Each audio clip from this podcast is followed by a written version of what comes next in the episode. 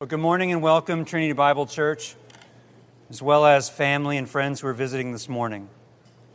Uh, as we continue in our time of, of Advent worship, I'll be reading a, a long portion this morning uh, from Luke chapter 1, verses 26 through 56. It'll be covering what is known as the Annunciation, the Visitation, and then the praise of Mary, known as the Magnificat. I'll be reading out loud, and after the time of reading, ask that you take a time to pray silently as you prepare your hearts and minds for the teaching of the Word. Reading now from Luke chapter 1, verses 26 through 56.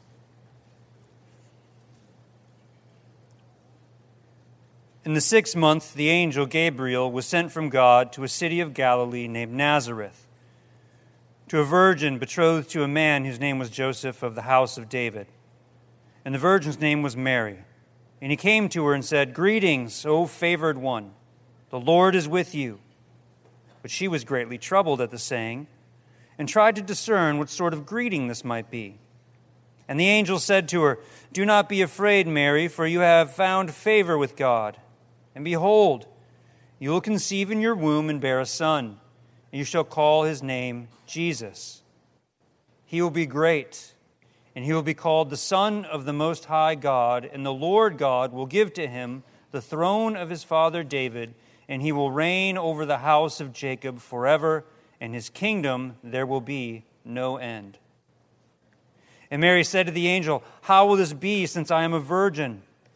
And the angel answered her, The Holy Spirit will come upon you, and the power of the Most High will overshadow you. Therefore, the child to be born will be called Holy, the Son of God. And behold, your relative Elizabeth, in her old age, has also conceived a son. And this is the sixth month with her, who is called barren. For nothing will be impossible with God. And Mary said, Behold, I am the servant of the Lord. Let it be to me according to your word. And the angel departed from her. In those days, Mary arose and went with haste into the hill country to the town of Judah. And she entered the house of Zechariah and greeted Elizabeth. And when Elizabeth heard the greeting of Mary, the baby leapt in her womb. And Elizabeth was filled with the Holy Spirit.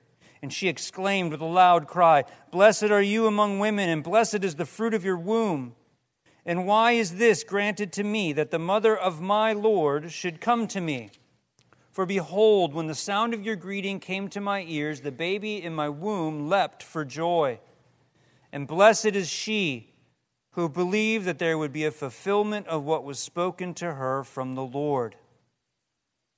And Mary said, My soul magnifies the Lord, and my spirit rejoices in God my Savior.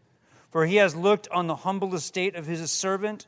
For behold, from now on all generations will call me blessed. For he who is mighty has done great things for me, and holy is his name, and his mercy is for those who fear him from generation to generation. He has shown strength with his arm, he has scattered the proud in the thoughts of their hearts. He has brought down the mighty from their thrones and exalted those of humble estate. He has filled the hungry with good things, and the rich he has sent away empty. He has helped his servant Israel in remembrance of his mercy as he spoke to our fathers, to Abraham, and to his offspring forever. This is the word of the Lord. Please take this time to pray.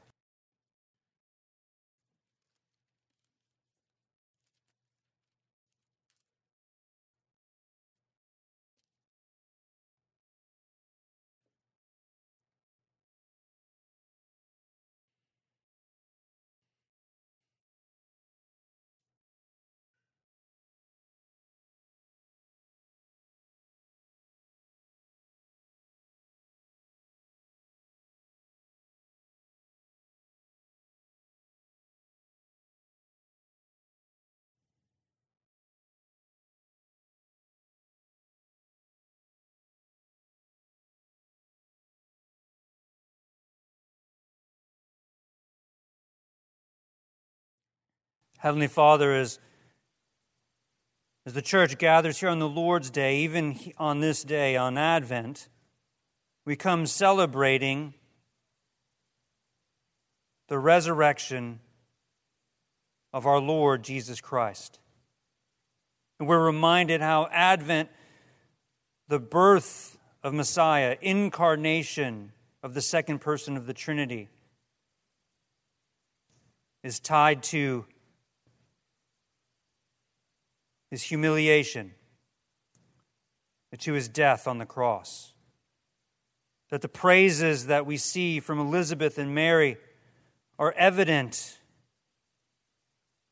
that through the power of the Spirit they recognized the rescuer was here.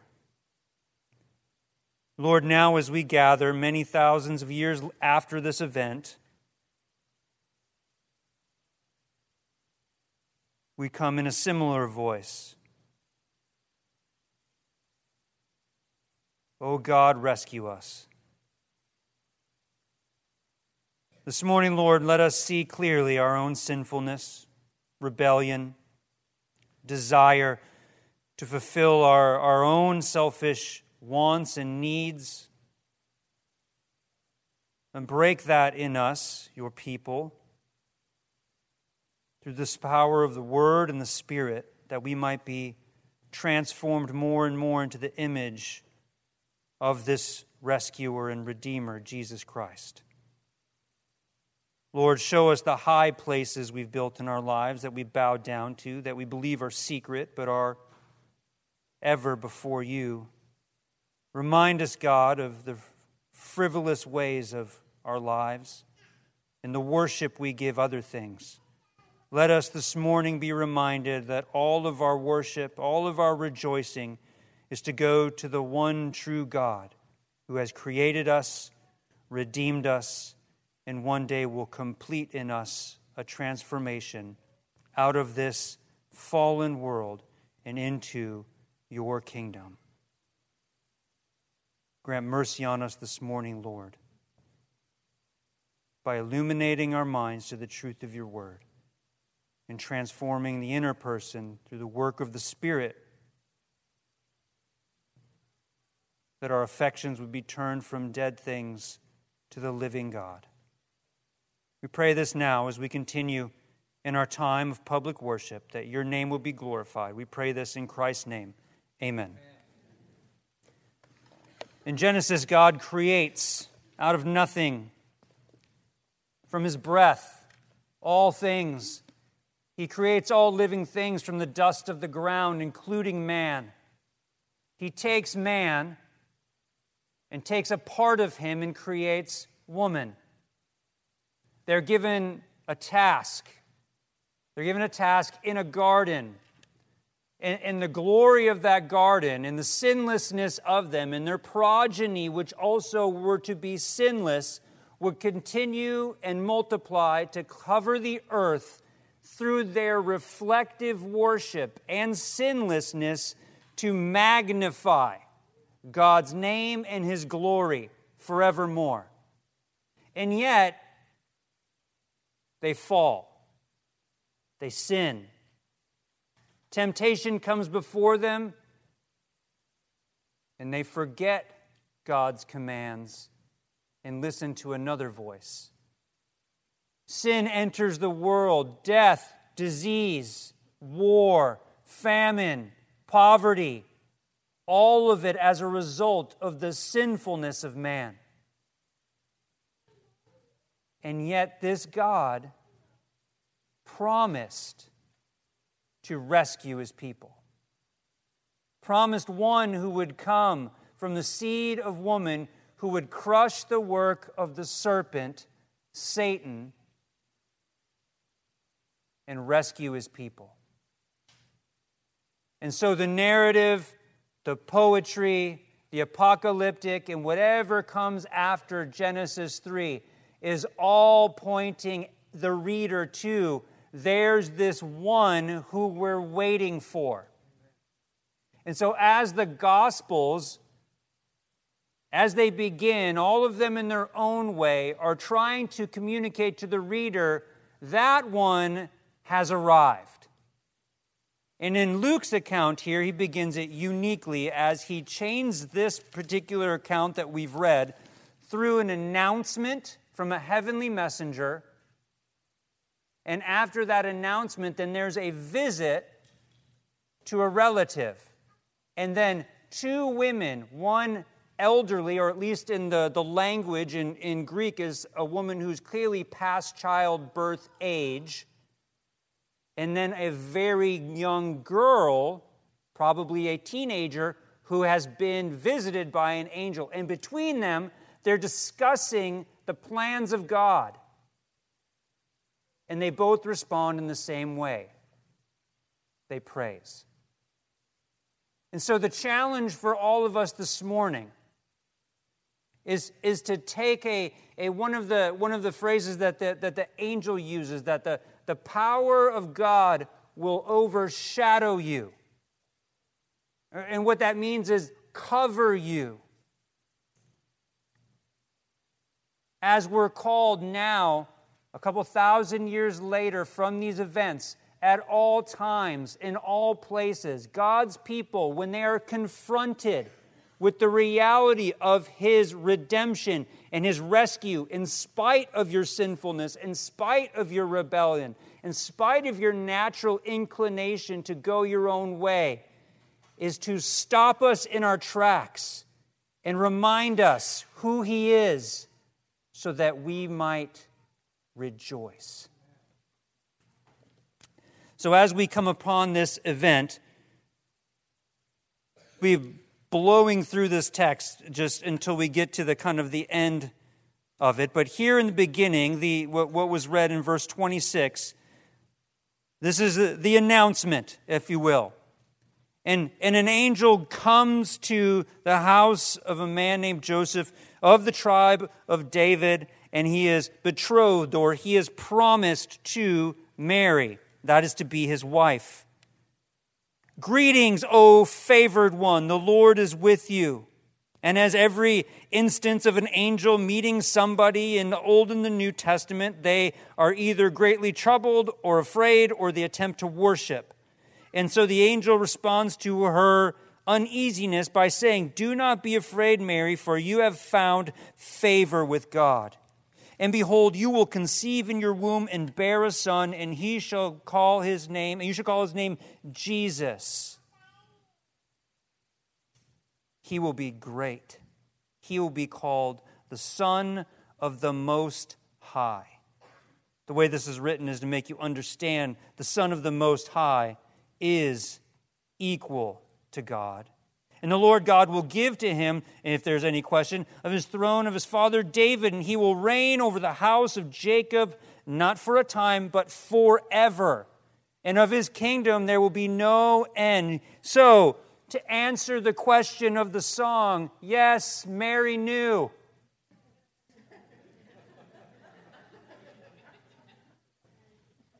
It's the worst song.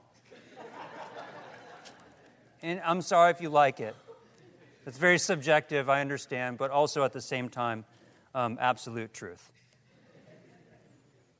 But she's confronted by an angel and told, This is what's going to happen to you. You are going to bear, you are the one, this the one, you are the seed of the woman. This Christ will come from you. You're the woman. Now, historically in the church, this is how starting in about the sixth century, things went real sideways with how the church viewed Mary. Now, I want you to pay attention. Nowhere in the text or in any text is there any inclination or anything that teaches even remotely close to the idea that Mary was sinless. Nowhere does it teach that she has some type of special place for humanity between God and humanity. It does teach that she was favored. It does teach that she was uniquely chosen out of all women in history. And yet, at the same time, you can never draw or speculate a theological conclusion that leads you to a place that somehow she is an intercessor for your prayers that go to God. That is robbing Christ of his place as mediator, which she would have been appalled at. Rather, she is told, God has chosen you at this appointed time in the economy of his plan of salvation, and you will bear the Messiah. And you'll even notice as it moves forward, while this favored status of Mary is going to be repeated by this elderly Elizabeth, at the same time, all of the praise is going to go where? It's going to go to God at all times. So, recognizing and being okay as a Protestant, as a child of the Reformation, to say, Mary was favored. She was unique in history. You can't say that's not true. But she was also a sinner. She also needed to be redeemed by the blood of the Son of God. And now, like all of those who have fallen asleep in Christ, her spirit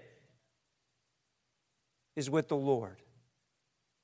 And on the day of those, when Christ returns, and resurrects the dead and unites body, now sinless and immortal, to sinless and immortal spirit, like all others, she will be in that state.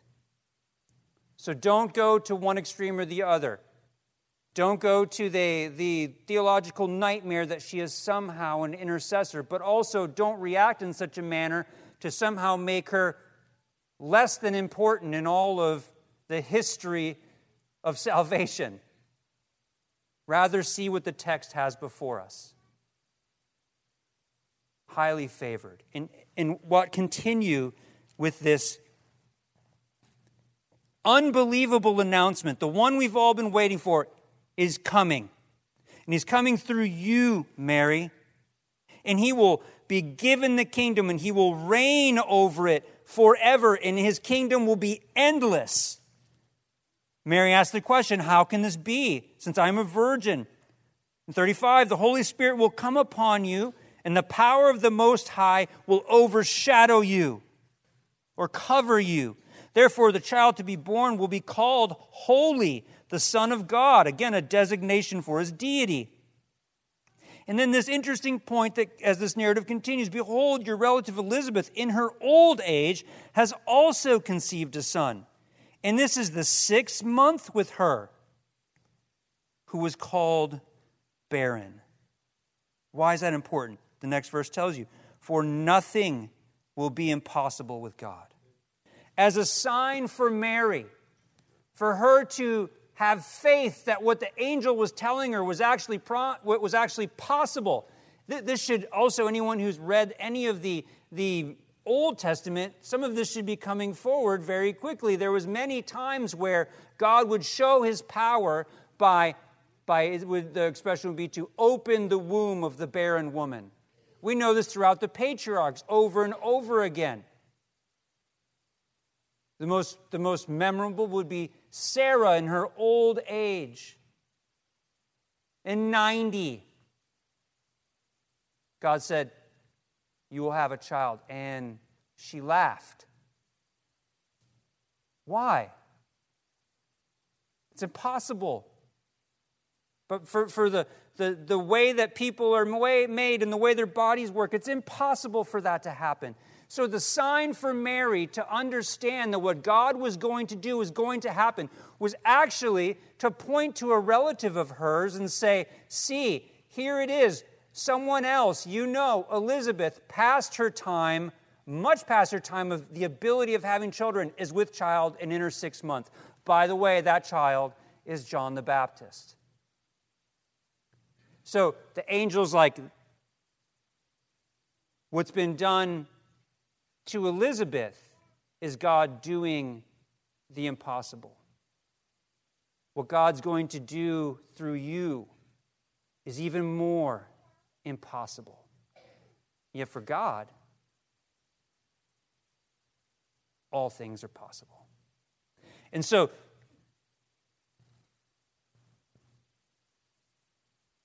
all of this is to, to let Mary know what she's been chosen for, who is doing it, what will come from it, literally, the salvation of his people. And nothing is impossible. Look to Elizabeth have faith in what I'm telling you is going to happen. And Mary said, Behold, I am the servant of the Lord. Let it be to me according to your word. And the angel departed from her. Mary is told what God's going to do, and she believes. And this is synonymous with, with the Old Testament as well.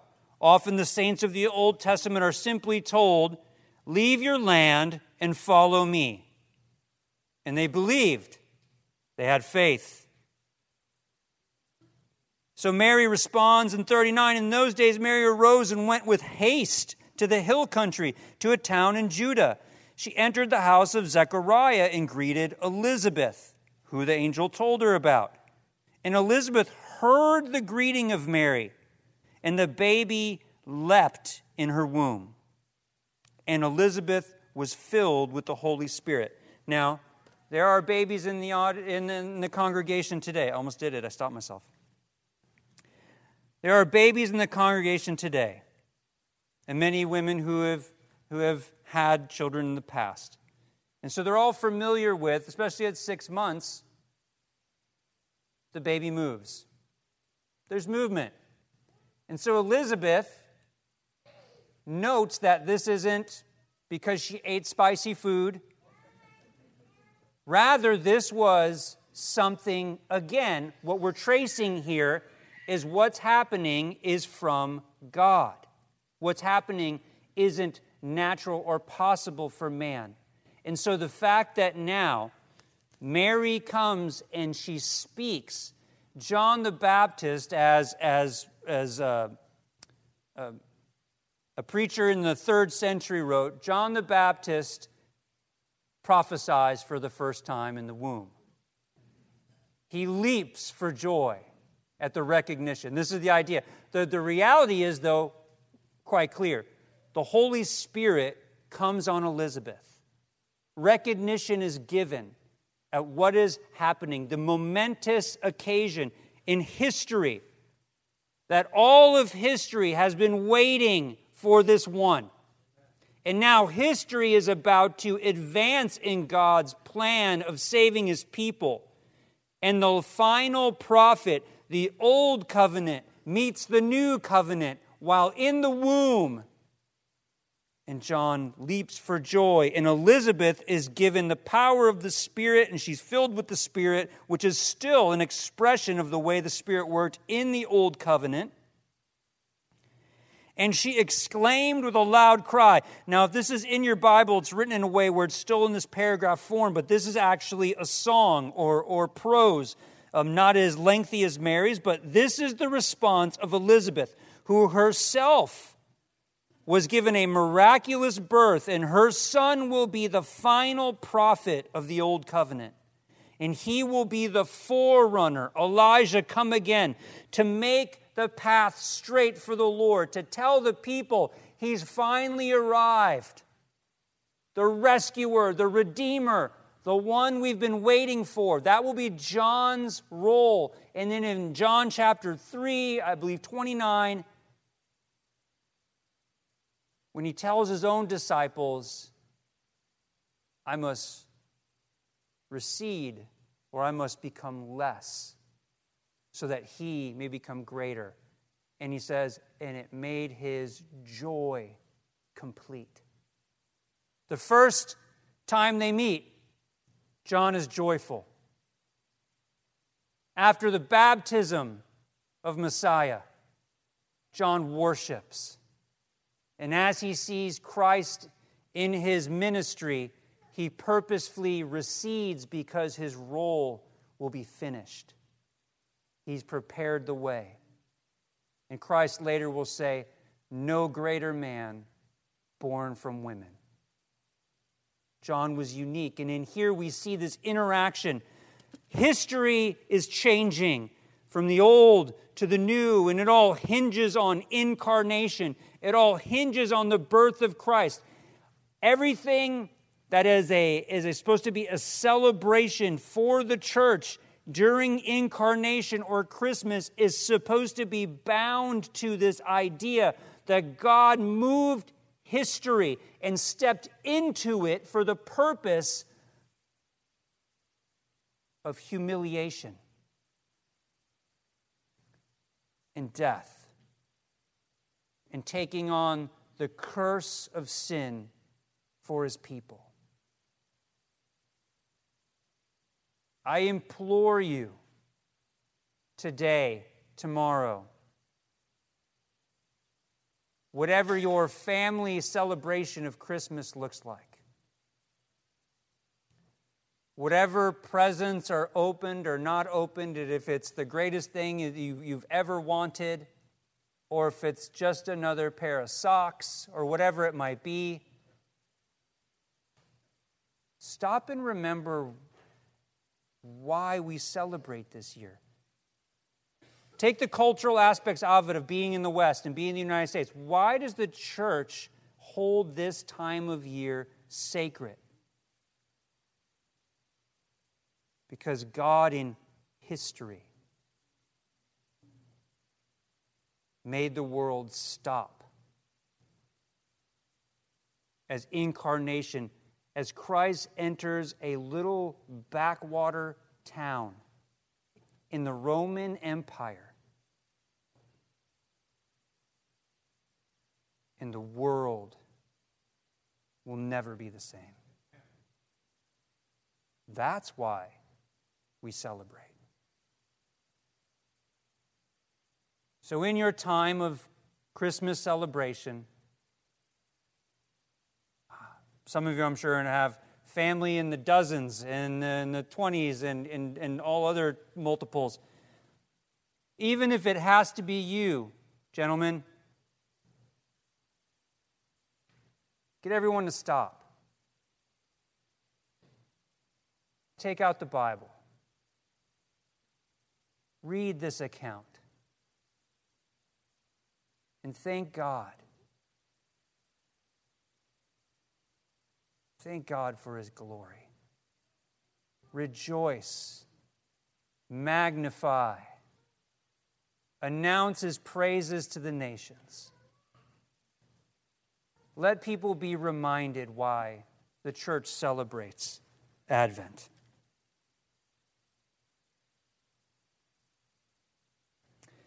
Blessed are you among women, and blessed is the fruit of your womb.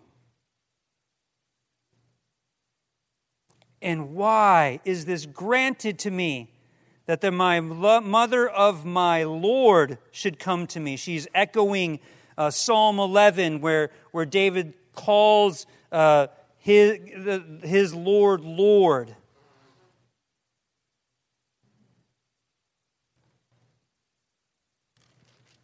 For behold, when the sound of your greeting came to my ears, the baby in my womb leapt for joy, and blessed is she why? Who believed that there would be a fulfillment of what was spoken to her from the Lord. Final note on Mary and her importance and all these things. Note how the flow of the story goes.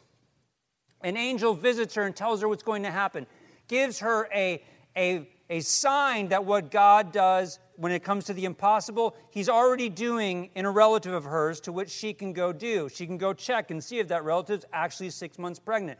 Mary's response is, Do with me as you will. And then she goes to see that relative, and immediately the relative is filled with the Holy Spirit. And she tells Mary, The sound of your voice, and the baby leapt in my womb. Another sign, something miraculous that God is doing. And then Elizabeth says, Blessed are you. Blessed is the fruit of your womb. How is it that what she's saying is a lowly person like me gets to see the, the mother of my Lord? And then she doesn't point to Mary as above and beyond. She simply says, Blessed is she, she who believed. She believed the promise of the Lord. It's synonymous with all of those who believe throughout the Old Covenant. They are counted as blessed. And now, this final portion. And, I have to say that because I'm just going to read it, make a final statement, pray, and move into the Lord's Supper. But what is magnificent about the Magnificat is, is the sheer amount of Old Testament that Mary quotes. First and Second Samuel, Isaiah, Ezekiel, Zephaniah, Deuteronomy, Genesis, the list goes on and on. Out for the small amount of space that's given here, the raw amount of either direct quotations or allusions to Old Testament works is absolutely overwhelming. Close to a dozen have been identified that she quotes, different books in this one little section. So, as Mary is visited by the angel, the one who will bear Messiah, and she goes to her cousin, and it's reaffirmed the work of God, not just in Mary, but in Elizabeth. The world is about to be transformed by the work of God. And in this, then, Elizabeth praises God for what he's done. And now Mary will do the same. So let's look along as, as I read. My soul magnifies the Lord, and my spirit rejoices in God my Savior. Magnifies the Lord just means to, to make it known, to make his name large. When she finally comes to this place with seeing all these things that God going to do and believing his promises, her only response is to not point to herself but rather to go look at how large and how amazing and how holy and how good and how just God is. And that's how all believers should be. When we're reminded of the goodness of God and the work of Advent and the work of Easter and our blessed hope of His return, we should at all times be going, I magnify the Lord. For he has looked on the humble estate of his servant. For behold, from now on all generations will call me blessed. For he who is mighty has done great things for me, and holy is his name, and his mercy is for those who fear him from generation to generation. He has shown strength with his arm. He has scattered the proud in the thoughts of their hearts. He has brought down the mighty from their thrones and exalted those of humble estate. He has filled the hungry with good things. The rich he has sent away empty. He has helped his servant Israel in remembrance of his mercy, as he spoke to our fathers, to Abraham, and to his offspring forever. Mary recognizes the work of God and she praises. She looks to the history of her people and remembering their rebellion, and so celebrates God's mercy. And she looks to the future and knowing that God is going to rescue his people. As we celebrate Advent, the birth of Christ, the nativity scenes everywhere should not be disconnected from the fall. The nativity is attached to the fall as the nativity is, whereas the fall is, oh no, the advent is, oh God, yes, finally. And then so we look from the fall, we look to Advent, and but Advent isn't where we stop. We look to the cross. That God in the flesh came to offer himself as the one true Passover lamb, as the sacrifice for the sins of his people and the curse that was theirs. And in that death, when he said, It is finished, he broke the power of Satan and sin and death. And he goes into the grave. And his opponents and the mockers, they laughed. Until three days later, when they couldn't account for the body.